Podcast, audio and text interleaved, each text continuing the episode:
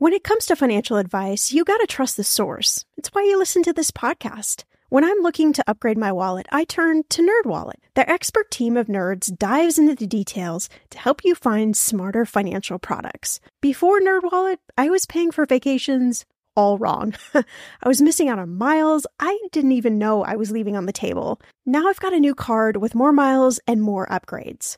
What could future you do with more travel rewards? I don't know, maybe that fancy hotel upgrade that you have always been dreaming about. Wherever you go next, make it happen with a smarter travel credit card. Don't wait to make smart financial decisions. Compare and find smarter credit cards, savings accounts, and more today at nerdwallet.com. Nerdwallet. Finance smarter. As with all cards, credit is subject to lender approval and terms apply. Millions of people have lost weight with personalized plans from Noom, like Evan, who can't stand salads and still lost 50 pounds. Salads, generally, for most people, are the easy button, right? For me, that wasn't an option. I never really was a salad guy. That's just not who I am. But Noom worked for me. Get your personalized plan today at Noom.com. Real Noom user compensated to provide their story. In four weeks, the typical Noom user can expect to lose one to two pounds per week. Individual results may vary.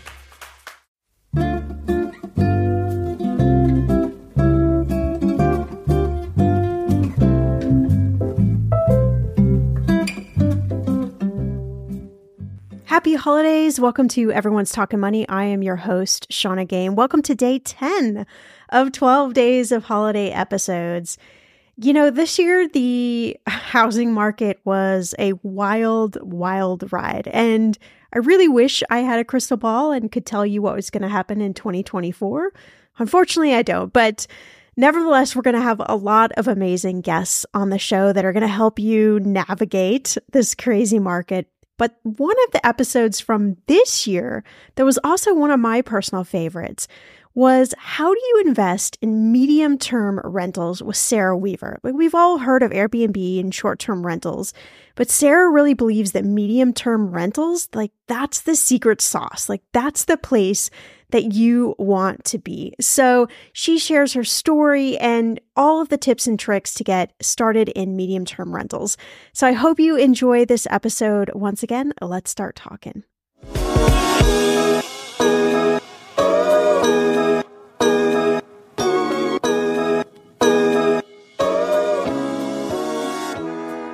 Hey, it's Shannah. Welcome to Everyone's Talking Money. This episode, we're talking about a real estate strategy that's helping investors combat higher interest rates, which, let's be honest, they really suck right now, with consistent cash flow, something that we all love. It's called medium term rentals. And we're talking about it with Sarah Weaver. Welcome to Everyone's Talking Money podcast. I'm your host, Shannah Game. There's no judgment, no dumb questions, just smart conversations about you and your money. So come on in and grab a seat. Everyone is welcome here.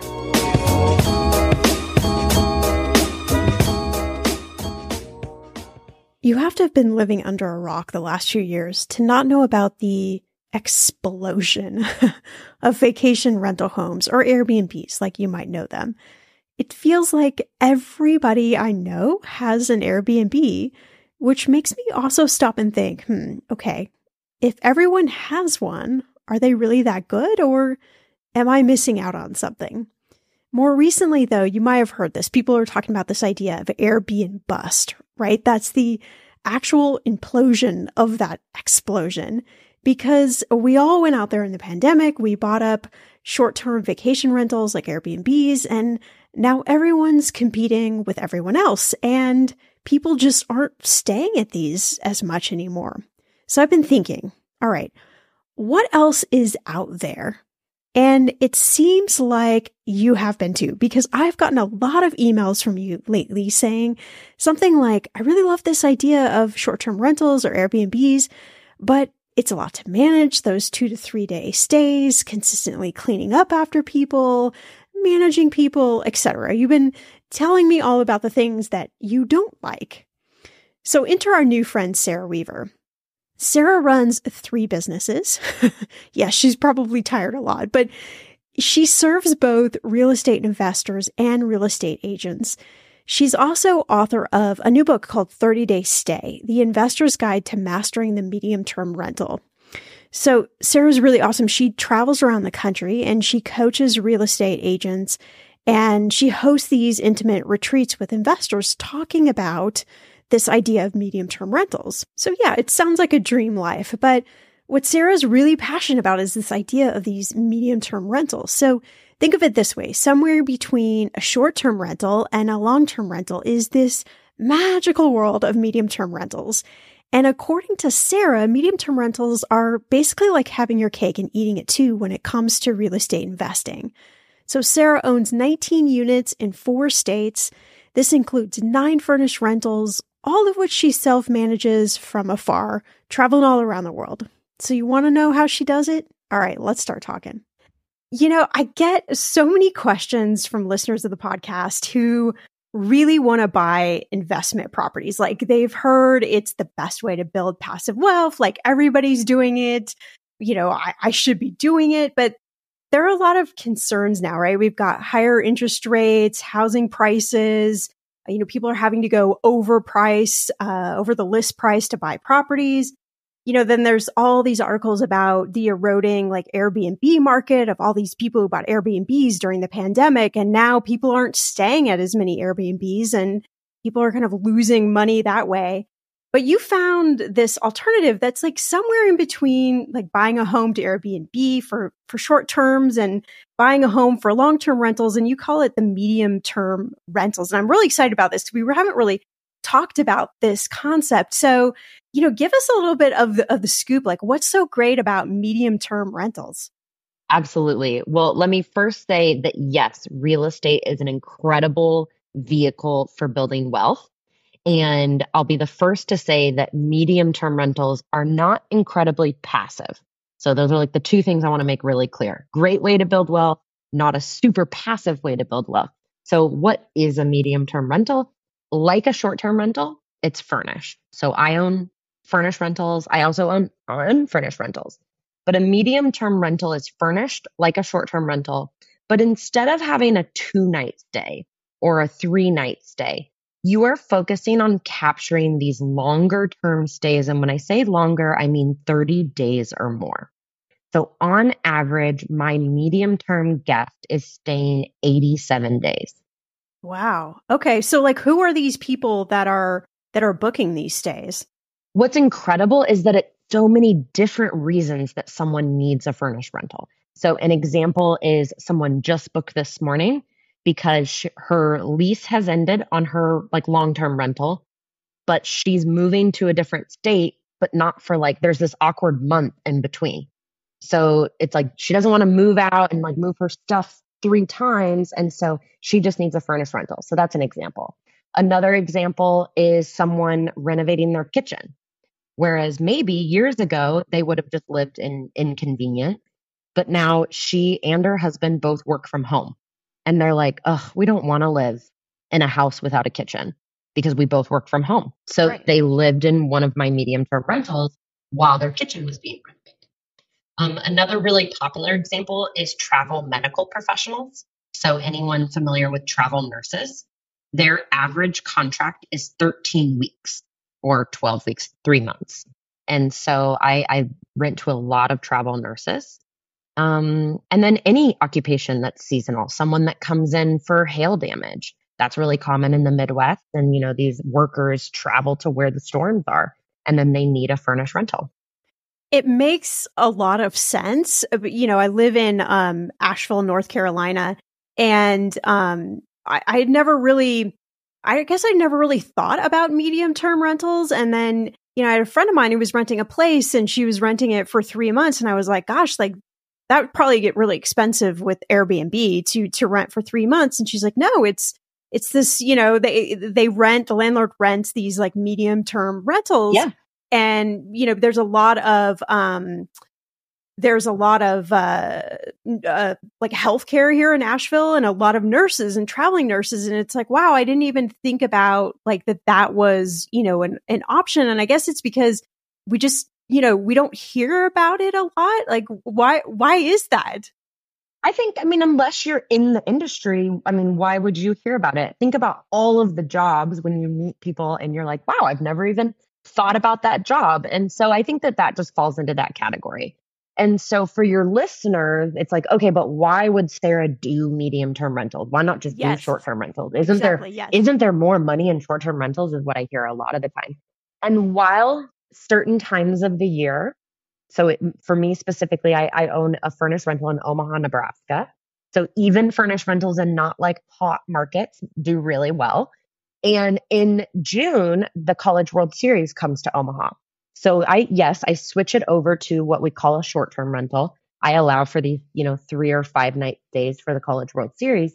And I may net more money in the month of June.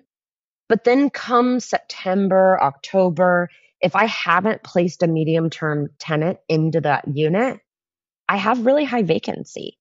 And so I, I get higher vacant or sorry, sorry, and then I get higher occupancy if I switch to medium term rental.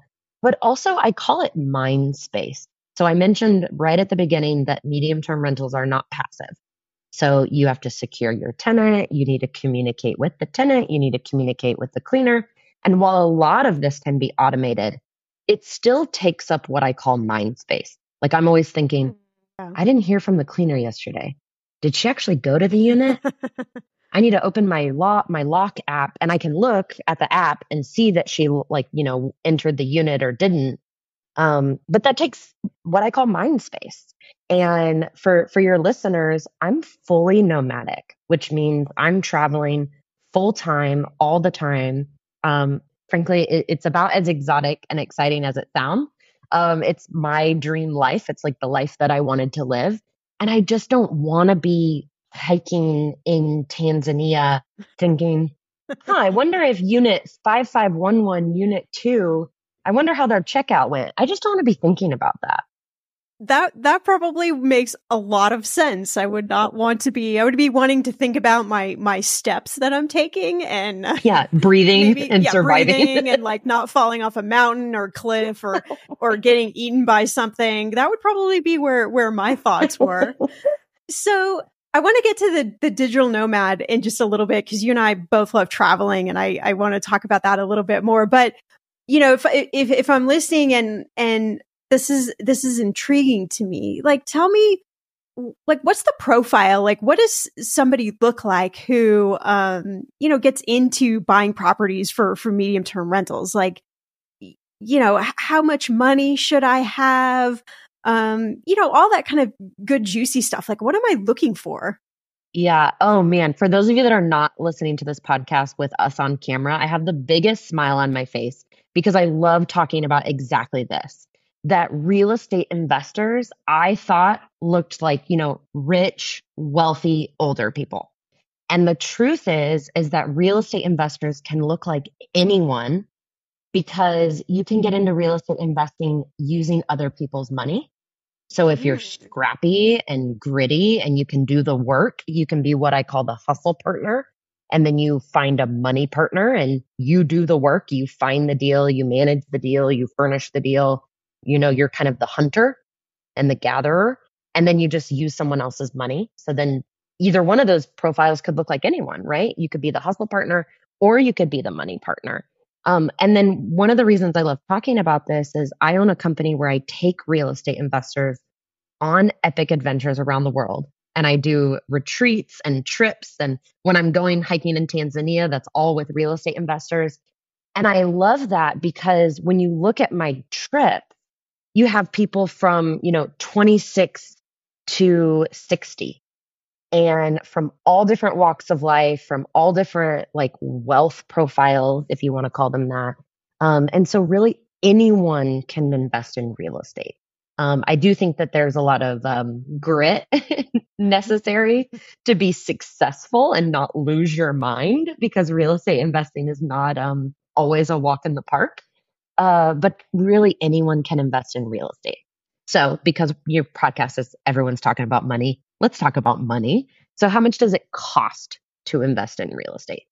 The reality is, is that I have friends who are very successful in real estate and they are buying houses, yes, like habitable homes for $75,000 is their total price Where? for the home. um, places like Columbus, Georgia, and these are just like examples. These are friends of mine. So, um, my friend Kat buys homes like that in Columbus, Georgia.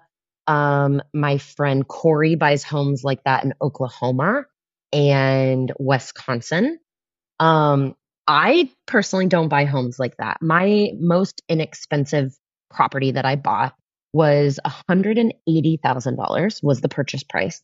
And it's actually a two unit. So it's a duplex and each tenant pays about a $1,000 a month.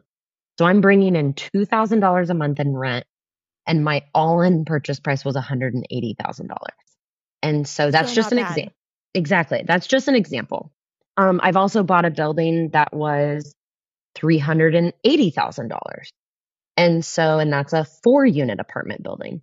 That one is really exciting because it's a medium term rental and I bring in 7,500 a month in rent. Whereas my monthly payment, my, yeah, my monthly payment, my principal interest taxes and insurance is $2,014. So, so the math, just so you guys can hear that, like 20% on something worth 380, let's just call it, you know, $80,000. Um, that, that's a, a big chunk, chunk of change. So for someone to have, you know, $80,000 just for the down payment, that can be a lot of money. But I've also bought a house where I put $6,000 down for the down payment. I've also bought a house where I put zero dollars down for the down payment. So real estate investing really can can look a lot of different ways.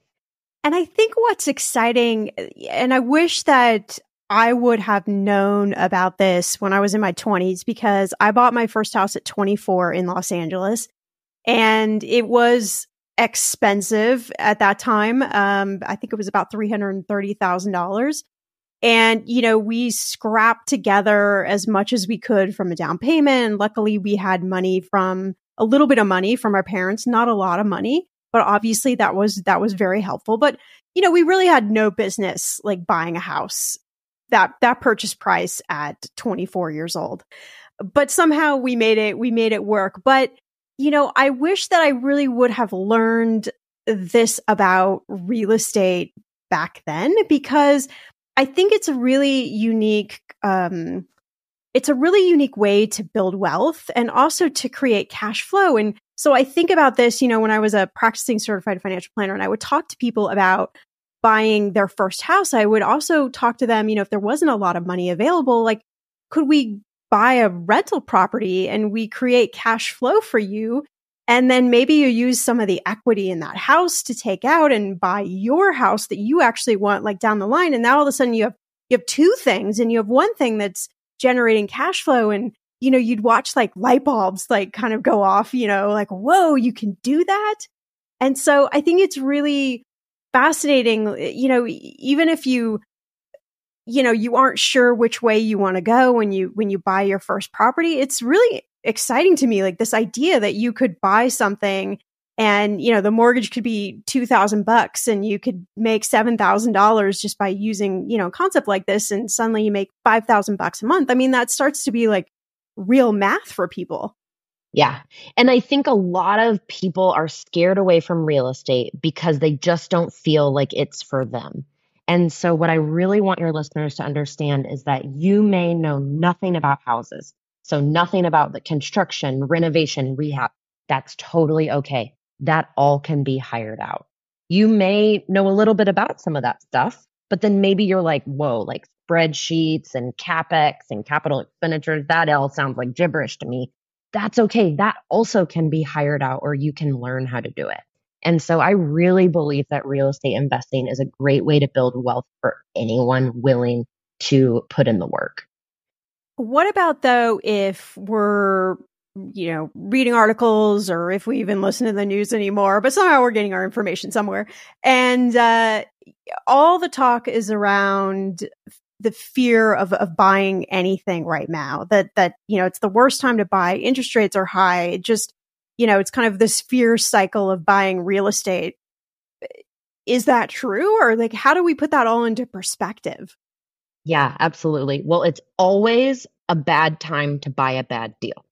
So I think that's really important for everyone to understand. And so there are good deals still out there. It is more difficult to make a deal work when the money that you're leveraging is seven and a half percent interest versus 3% interest like we were experiencing not that long ago. And so I it would be naive of anyone to think that they're going to find a cash flowing deal every day easily. So it is more difficult to find a really good deal.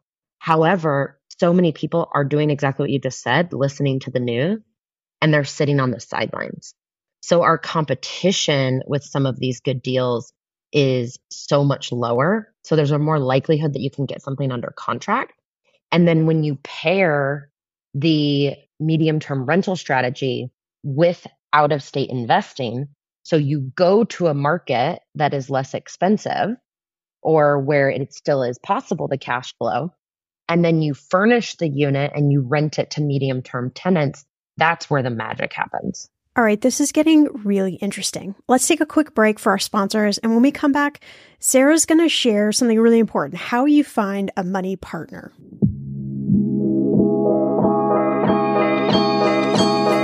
Financial anxiety, anyone? Yeah, you're not alone. But worrying about it, it doesn't help. Earnin does.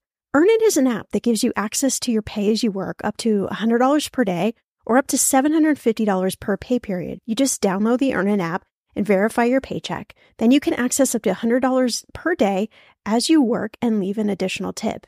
Any money you access plus tips are automatically repaid from your next paycheck. So, how would you spend the money you get from Earnin? Well, honestly, my hubby and I have been feeling a little bit disconnected lately. That's what happens after you've been together about 12 years.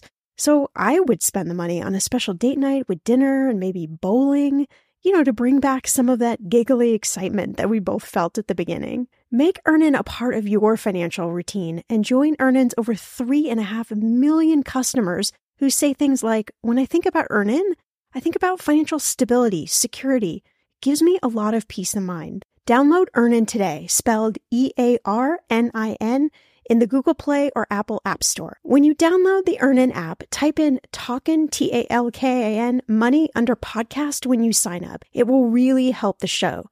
Talkin Money under podcast. Subject to your available earnings, location, daily max, and pay period max. See earnin.com slash TOS for details. Earnin is a financial technology company, not a bank. Bank products are issued by Evolve Bank and Trust, member FDIC. Listen, if you've been using Mint to manage your money, I have got some news for you. First, the bad news. As you might know, Mint is shutting down for good. But the good news, well, there is a way better alternative that is a personal favorite of mine, Monarch Money. And I'm not the only lover of Monarch Money. Many Mint users are turning to Monarch Money and just raving about it. I used to manage my money with an Excel spreadsheet. I know, so archaic, and it was so time consuming. I tried all of the apps but I just didn't find one I liked until I found Monarch. And I've got to tell you a secret. Monarch is so easy to use with a very intuitive design. You can even collaborate with your partner and you can customize Monarch for whatever your needs are. Monarch is the top rated all in one personal finance app. It gives you a comprehensive view of all your accounts, investments, transactions, and more. Create custom budgets, set goals, and collaborate with your partner. And now get an extended 30 day free trial when you go to monarchmoney.com slash ETM. Let's go back to the collaboration bit. Because we know money is a leading cause of divorce and breakups, Monarch has built in collaboration features so you can invite your partner at no extra cost. You can see all your finances, make a budget together, get insights on your cash. Yes, cue the confetti. There will literally not be any more arguments over money. And if you've been frustrated with personal finance apps that are cluttered with ads, difficult to use, or rarely updated, so was Monarch. They built a new kind of personal finance app that's intuitive and powerful ad free, and constantly improving based on customer feedback. Monarch has a tool that allows you as well to easily import your data from Mint. You can keep all of your tags and all of your categories. After trying Monarch for myself, I understand why it's the top rated personal finance app. And right now, get an extended 30 day free trial when you go to monarchmoney.com slash ETM. That's M O N A R C H M O N E Y dot com slash ETM for your extended 30 day free trial. I'm Samantha Cole, host of the new season of Understood, the Pornhub Empire. Over the course of four episodes, I'll tell you how a horny YouTube knockoff in Canada came to dominate the porn world, only to shatter their cheeky reputation in a massive scandal. The Pornhub Empire is a new season of Understood from the CBC. Available now wherever you get your podcasts. So tell me a little bit about you kind of dropped this in, and I, I want to make sure we talk about this this idea of finding a money partner. how Mm, do you, yes. how do you, like, who are you looking for? How do you find that person? You just open Tinder and you start swiping. No. There's a, there needs to be a Tinder for, for real estate investing, right? So, so obviously I'm joking. Um, I think what you need to do is you need to decide which partner are you. And you don't have to be um like experienced in the sense that you've done 20 deals. However, I would be we- really weary if you've only done one deal. So you you may need to look at doing partnerships for deal number 2 or number 3. Um, so that's something to keep in mind. But then where to find partners? Um, I mean, I found partners in some of the most unique places. One of them was just a family friend. She had been watching what I was doing. You know, I post on Instagram, I talk about what I do, and she had been watching from afar and then was just right place, right time when a deal came across my desk. She was had been asking questions about real estate investing. So I brought the opportunity to her and she said yes. Then, not long after that, I had another deal that was great for a money partner. And someone had messaged me on Instagram. He had he and I went to undergrad together. And his exact message was, What the F do you do? He's like, You're like traveling the world, but you're always talking about real estate. I am so confused. Like, are you you're not an agent, you're not a flipper. Like, what do you do? And I was like, I buy real estate and hold on to it, and then I travel the world. And he's like, Cool, I have some money. And that was more or less how the conversation went. And so I, I knew him from undergrad. And again, he followed me on Instagram. And then my third partner, um, I met her at a conference. And so for anyone looking to get into real estate, my advice would be start attending local meetups. It's a really great free way to start making relationships with people in your in your market or in your in your area to invest and you might be surprised someone might just say the right thing and you get along well and they their needs match your needs and your wants and the next thing you know you buy a property together Perfect partnership. I want to get back to to talking about traveling. I mean, obviously, this is a really fun topic, right? So you've built your portfolio of, of medium term rentals and all the properties you have, all while traveling, living abroad, like you say, having this nomadic life. And I think traditional wisdom is that you know you have to see the house you're buying. You know, you have to you have to touch it, you have to feel it, you have to maybe even live close to it, you have to maintain it, you have to check on it. You know, there's there's that that just that wisdom and i think that feeling of like i've got to be close to to where this is at. But you say no there there's a there's obviously another way of doing this. So i mean how in the world do you find the bravery to to invest in in places that you've never seen while you're traveling? Yeah um bravery is a very interesting i'm like i don't always feel brave but you are right. I like i do what i call function in the fear. So i'm i want everyone to hear me when i say i'm still scared when i do this okay? Um and i have bought property um in a an area of town that i had never been to. Um i was in new zealand at the time and i analyzed the deal wrote the offer went under contract and closed from 8,000 miles away. And then two months later, I bought two properties in Des Moines, Iowa, and I had never even been to Des Moines. And so you listeners can buy real estate in places you've never been. And you have to have a few things. You have to know how to analyze deals. You have to know how to analyze markets. And then you have to build an on the ground team. And so an on the ground team for me starts with an investor friendly agent. Then he, or she is going to introduce you to a contractor, an appraiser, an inspector, a plumber, a property manager, some other like contractors. And then those people are your eyes and ears. And then your phone is your greatest tool. Um, I don't need to walk a property. I don't know more about plumbing than the certified licensed plumber. So he's going to send me photos and videos, and then I'm going to pay him via Zelle or Venmo once his work has been checked. Magic, right? Yeah. uh, so, you know, we're talking about all the good sides of real estate, but I know everybody has like a horror story around real estate. I mean, I just got to ask, like, do you have one? Oh, I have lots. there has been a lot of tears shed during real estate investing. I hope that that's really clear. And if that scares you away, then invest in syndications or the stock market. But if if you can handle it, um, then you just really keep your eye on the big picture. So, gosh, let me think of a good story to tell you guys. Um, I have had a tenant who um, they did something silly and created a plumbing issue. And of course, it was not in a side by side duplex, it was in what we call an up down duplex. So the upstairs leaked into the downstairs. And so now I have a problem in both units. So now I have, you know, two sets of tenants that I have to coordinate with. And thankfully, they actually were very pleasant, but they could have been upset, right?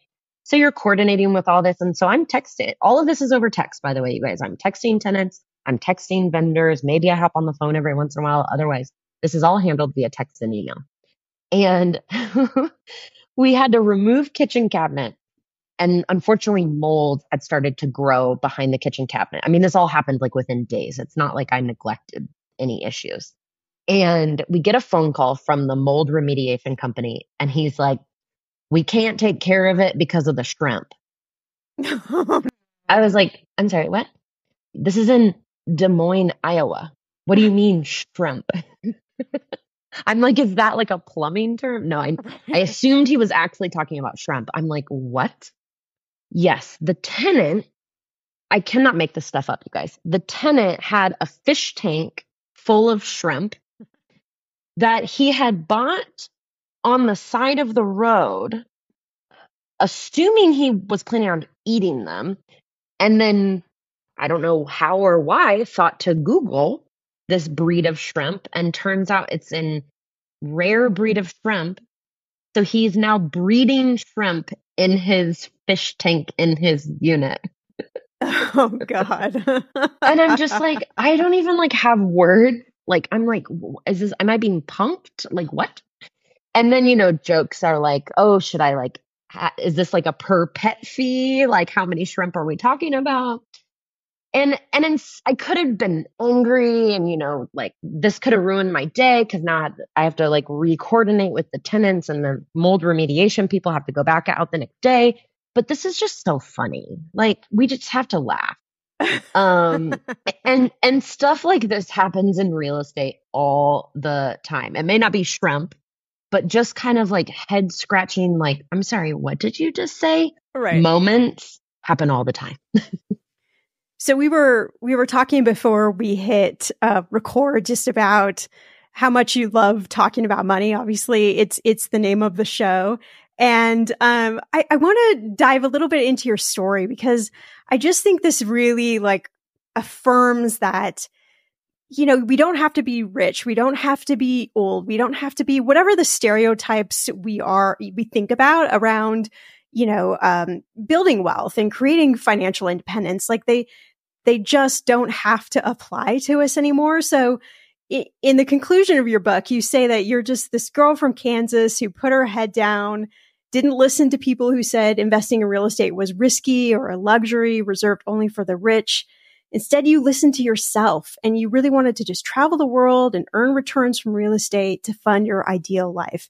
You did that. So tell us the story of like, of being 27 and single and making you know, $40,000 and just deciding I'm just going to take this risk and I'm just going to start investing. Yeah, absolutely. It, it came from a long, like, look at what I wanted my life to look like. So I, I, it may seem on paper like, oh, wow, this girl's like, you know, living in Korea or Brazil. Like, she must be, you know, really spontaneous. But the, the reality is, is I'm actually really, really intentional. And so I set out um, after college and just really save. And that wasn't fun. It wasn't sexy. Like, you know, like eating only off the happy hour menu or like Exactly. pre-gaming before. So and and I want to be really clear, but I was living a really full life. I was not, you know, eating ramen, not traveling. I was traveling and I was living that hostel life, like really backpacking it up. Like sometimes it was peanut butter and crackers so that I could afford to go to the cool club that night or whatever it might be. Um, and so I just learned really quickly like where I wanted to penny pinch and where I wanted to spend money. And what really set me on like a an, an excellent money trajectory was I taught English in South Korea. And a lot of people don't know, but it's it's actually quite um, lucrative because you don't have any expenses. And so that I think is like subconsciously where I learned to keep my like day to day expenses really low. Um, because there you have your housing covered, they fly you out there, you have healthcare. Woo, us Americans are like, this is awesome. And and so I kept my expenses really low and I had a really good goal. I was going to end my contract teaching English in Korea and go backpack for 3 to 6 months. And that was going to cost money. And so I had a really clear goal and I just saved and saved and saved. And if I found other ways to make money on the side, I did it. So I wrote blog posts um, and was a content like writer. I taught English on the weekends and just found other ways to make money. And then in doing so, I saved enough money that I paid off my student loans because that was right after college. And I and I paid for university by myself. Um, so anyone out there that's like, oh, she's so lucky. Um, I, I paid for school by myself. And and so I did graduate with some student debt. And and that year in Korea just taught me so much about money. And then I moved back to the US and realized how expensive it is. I had to I had to get a car, I had to get an apartment. You have to furnish the apartment. Your friends all have nice stuff and you're like, "Dang it, I want nice stuff." And so it really hit me that you you need to make more money. And so I focused on ways that I could make money. So that's my like first piece of advice is like really focus on how you can keep your expenses low and make more money. And then it gets fun when those two things get further and further apart. And I just never did the lifestyle creep. And I'm still like almost struggling to do life like with like actually spending money. My CPA is now a friend of mine and she's like, girl, you got to spend some money. like you just, you don't spend money. And, and that is something that I'm really proud of that I've learned to not spend money. But I also recognize that frugality is probably also a symptom of scarcity mindset around money.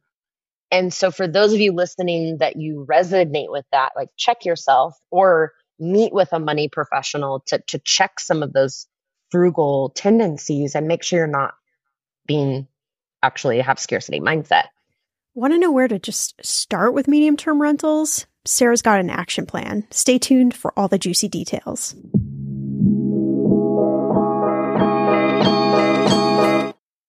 Hi, I'm Korina Biemesderfer, host of Morning Cup of Murder, your daily true crime podcast.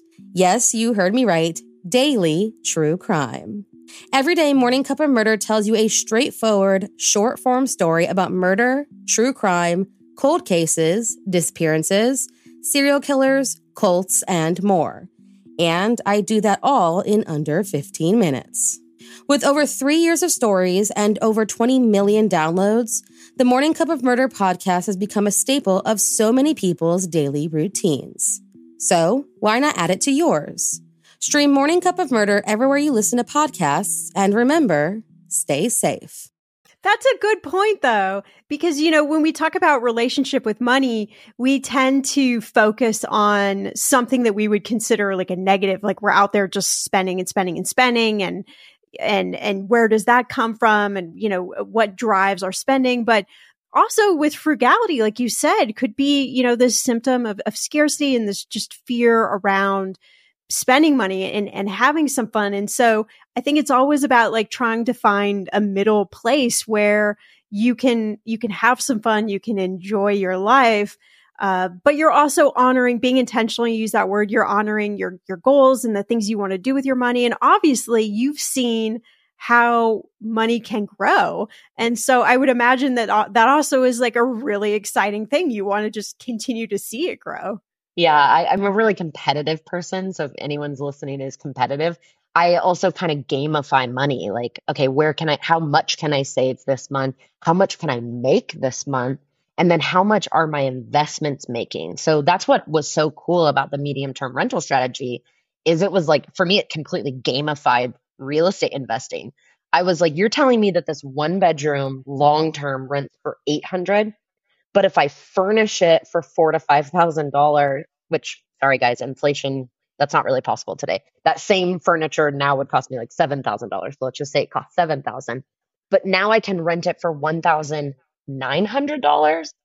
I was like, I just gamified real estate investing, and so now half of my portfolio is long term rentals, and half of my portfolio is medium term rentals because I saw the potential in that strategy.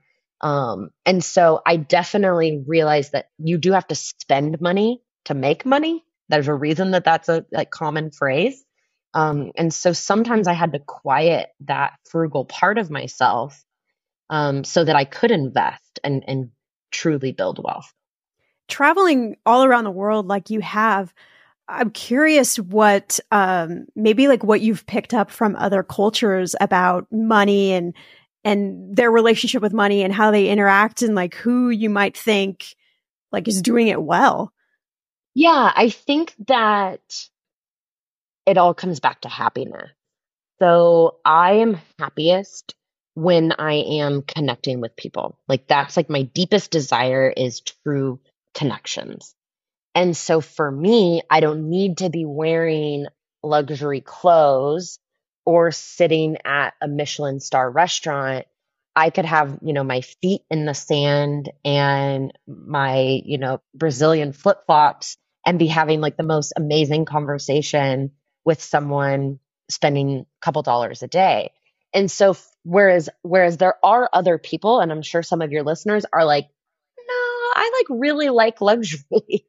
well, then you need to find a way to fund your ideal life. And so I think that traveling has taught me that is that I don't need a lot of these other things to bring me happiness.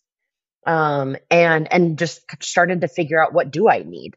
And sometimes it's, you know, I don't want to do the three stopovers like I used to when I was being super budgety.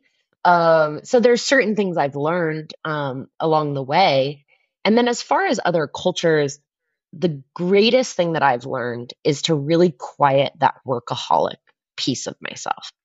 That is a true American trait that serves us. I mean, it serves us in some ways if you understand how to have harmony. Um, I think balance is is a myth. I don't really believe in balance, but I do believe in like living a harmonious life. And for me, I, I can't work all the time. That's not good for my mental health. It's not good for my connections with my friends. And so that is something that I've been gifted with other people and other cultures is that they're like, wow, you you Americans work a lot. Like have you have, have you taken 35 days of vacation this year? If not, take a vacation. I know. I mean, it's just it's crazy how, you know, you go somewhere else and there's different culture and, you know, obviously they know you're American or you say you're American. And usually the first thing that comes out is something around us working too hard or not enjoying life enough. And it's like, wow, that really just kind of slapped you in the face, you know? Um, but I, I, I have a, true. I have a great, I have a great story. I was sitting, I was sitting in the like northern part of Guatemala, um, at, at the Zephyr Lodge, um, hostel, which has like an amazing infinity pool but the rooms are real grunge, real scary. And I'm sitting there with a bunch of backpackers, and there's this Australian couple, and she's reading some some book I had read. I can't remember what it was. It was probably like a Liane Moriarty, you know, like an interesting uh, fiction book. And I'm reading a book about business and money. And she just looked at me and she's like, that is the most American shit I've ever seen. and she's like, what, who are you? What's your story? And I'm like, I don't even want to tell her I'm a real estate investor. right. Exactly. That is great. You're like, well, okay, I'll put this book down. Is there another one I can I can pick up? it's true, but I tend to read books about business and even when I'm on vacation, I'm like, what am I doing? Like, why am I not resting my brain? Like my brain is always going. There must be some way to like, can I pick up something fun and dumb and just read that? Oh, I do. I do have a book for you. You should read. Um, it's it's um. Oh my gosh, who, who is it by? Kristen Newman, I think is her name, and it's called "What I Was Doing While You Were Breeding." And she lived in LA, and she's a television writer. And in her 20s and 30s, all of her friends were getting married and having babies, and she was traveling and that is a it's a laugh out loud read that that sometimes I pick up again because I'm like, okay, I need to put down the business book and, and read something funny. All right, I'm putting I'm putting it on the list. I will link it in the show notes for everyone listening. So uh, you you detail so much in in your book 30 Day Stay, but you know, I'm thinking for someone listening, like maybe just give us a little bit of the cliff note version. If if this is something we're interested, where in the world do we start? Like, where do we go from, you know, step one? Yeah. So if you're interested in real estate investing, you first have to figure out what are your goals. So I'll, I'll give you an example. I had someone come to me. His name was Scott. And he was like, okay, Sarah, I want to own, you know, 19 medium term rentals. I want to furnish them myself self manage myself. I'm like, okay, great. Let me like, you know, let's put together a plan. And then before we do, why? And he's like, well, I want to spend more time with my wife and kids. I was like, okay, well, then you're not going to furnish yourself. You're not going to self manage. That is going to give you a job, a job, and you want to spend more time with your wife and kids. So figure out your why to ensure that your strategy is in line with your why. So for him, it makes more sense to do long term buy and holds out of state and use a property manager. That's what he ended up doing. Um, he could have also done something even more passive called syndications. Um, and and so the the first step is figure out your goals or where are you going. Then how are you going to get there? So it likely is going to involve picking a market, picking a strategy, and learning how to analyze deals. Even if you don't like spreadsheets, you don't like math, I'm telling you, I have a journalism degree and I'm really good at analyzing deals. And that gives you a lot of confidence so that when you are scared, like I told you guys, I, I function in the fear, you always go back to your deal analysis spreadsheet and you're like, okay, okay, I'm scared and this is a good deal. So I'm going to take the next step. And so those really are the first steps. So pick a market, Tell pick me. a strategy, learn how to analyze deals walk me a little bit down the, the pick the market piece because I think that's probably where a lot of people get stuck is if it's someplace that's not close to me or that I know, how do I know it's it's a good place? Like how do I find that on a map? Yeah, absolutely. So, first what I tell people is that there are so many people in the United States making great money in a ton of different markets. There are a few markets where I'm not interested. Um, I'm not going to name them because then I'll get an investor that says, "Well, I'm making money in that market," and that's exactly the first thing I just said. Is there's real estate investors in every market making money, right? So, so sometimes it just makes sense. Like, where are you drawn to? Like, do you want to own an Airbnb in Asheville? Maybe you're like, hey, I know that that's like a great, like, you know, destination for bachelorette parties or even just I had I had a 19 person reunion, like college reunion of friends in Asheville. We stayed at two Airbnbs. Um, so is there somewhere in the country that you're drawn to, or even out of the country? I have friends making great money owning Airbnbs all over the all over the world, or even just long term rental. So is there a market that you're drawn to? And then here are my metrics. I want to see population growth because again, we're parking our money in a property I want that market to be getting better over time. Simple economics, even if you took this in high school, supply and demand. We want more people because that means more potential renters, right? We don't want population going down. So that's metric number one. Metric number two is I want those people moving there for jobs. So I want to see job growth. So I want to see a 20% population increase over a decade. I want to see 2 to 3% job growth year over year. And then I want to see wage income growth. I'm not going to put a percentage to that because frankly, wages are not keeping up with inflation. So any number I said is going to be wrong, but we at least want it going up, not down. And then we want to see crime going down. Not only do you want your tenants to be safe, but you want your insurance rates to stay the same. And then from there, I want to see home values going up. The national average, some say it's 6% appreciation year over year. I think it's closer to four when you're looking nationwide. So therefore, I want to see a solid 40% decade over decade. That's 4% a year. So let's see at least that, if not more. More is obviously ideal. Um, and those are my metrics. And then everyone's going to think, well, wait a minute, that's like a lot of markets that qualify. And I'm like, yeah, don't you remember the first thing I said? So many markets qualify. And then you just have to find, you could be in love with a market. You could say, man, I really want to own a property in, I'm trying to think of somewhere random, Fort Wayne, Indiana. But if you don't have an agent sending you deals or, or you create deal flow yourself by sending mailers, cold callers, maybe you fly there, you knock on doors, whatever it is to create deal flow, it doesn't really matter how much you love a market. You have to have deal flow. So that's where it comes to building an on the ground team. And I start with investor friendly agents. And if all of this sounds really sexy, but also really confusing, I am more than happy to hop on the call with someone and walk you through every single piece of this because that's what I do. I, I teach people how to invest in real estate because there's a lot of moving pieces. And everyone listening to this podcast, you are smart enough to figure this out.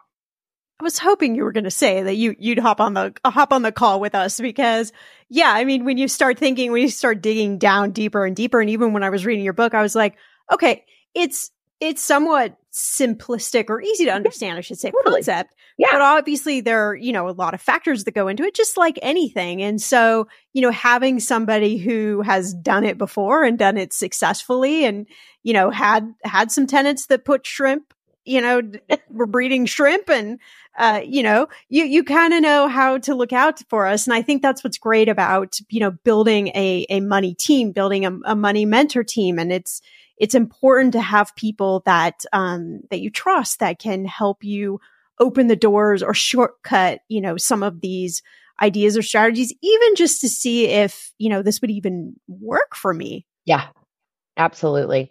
And so, yes, if anyone's interested, there's a link in my Instagram bio or on my website, sarahdweaver.com. Please schedule a call with me. I love talking about two things travel and real estate.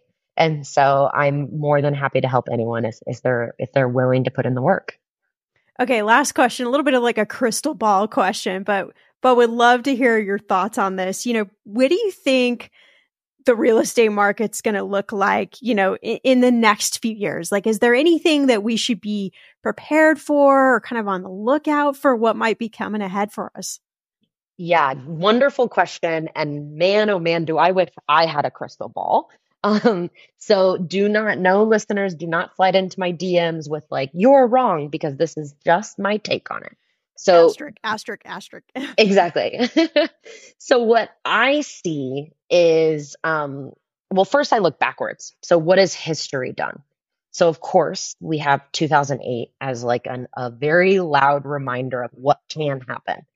And what, let me tell everyone something that I like seeing and what helps me sleep at night is while prices plummeted in some markets, not every market, rent increased or stayed the same, but mostly increased in every single market in the US during that period of time. So, what does that actually mean for those of you that are like, okay, that that that sounds interesting, but what does that mean? So what that means is if you were a real estate investor in two, truth, 20, uh, 2007, 2008, 2009, and you owned a property, while the property value could have plummeted, and I say that word, I mean, that's a dramatic term, but it's true. The value of your home could have gone down. You could have even been underwater, meaning you owed more on the house than the house was even worth. But as long as you had a fixed 30 year or even 15 year mortgage, meaning your principal and, and interest, your principal and, and interest stayed the same. Your monthly payment stayed the same. Rent stayed the same or went up year over year during that time. So terrifying. I, I am really glad that I'm as young as I am and I didn't experience that because I can't imagine what that would have been like to go through. However, for those of those people who were not completely over leveraged and could just sit and weather the storm, I'm sure there was a lot of sleep loss during that time, but rent went up. And so while I would be devastated if the value of my property plummeted, you just sit and you weather the storm because rent should not go down. And that's that's what I'm banking on. I'm banking on that rent will stay the same or go up every year. And I bought really good deals. And so I will continue to buy good deals and I will continue to buy real estate. Are you an over an analyzer like me? I feel like I could spend all day, all year, just over analyzing what real estate investing strategy is right for me. And I, am not, I'm not kidding. I, I just, I love to analyze things, but I think I analyze them like to a point of, of ridiculousness where it's like, all right, Shannah, you, you got to do something. And what I love about Sarah's story is that she just jumped in and she just figured it all out. That's really inspiring to me. And I got to admit, this idea of medium term rental strategy, like it sounds really interesting. It sounds sustainable and profitable, especially with the market we have right now. So if you decide to jump in, give this a try, send me an email. Let me know what your experience is like. Of course, tell me where you bought because we all want to know that, right? Well, you can grab a copy of Sarah's book, 30 Day Stay, everywhere books are sold. And if you love a good deal, which I always love a good deal, you can get 10% off by going to ilovemtr.com. You can also check out her website, sarahdweaver.com, for all of her amazing details and everything that she's up to. If you enjoyed this episode and you got someone in your life, some friends that are trying to figure out, you know, what real estate investing strategy is right for them, I don't know, give a give them uh, this episode. Tell them, you know, check out this idea of medium term rentals. As always, you can head to the show notes for all the links to our episode guests, as well as the sponsors who make this show possible. I'll see you right back here, my friend, in a few days for a brand new episode.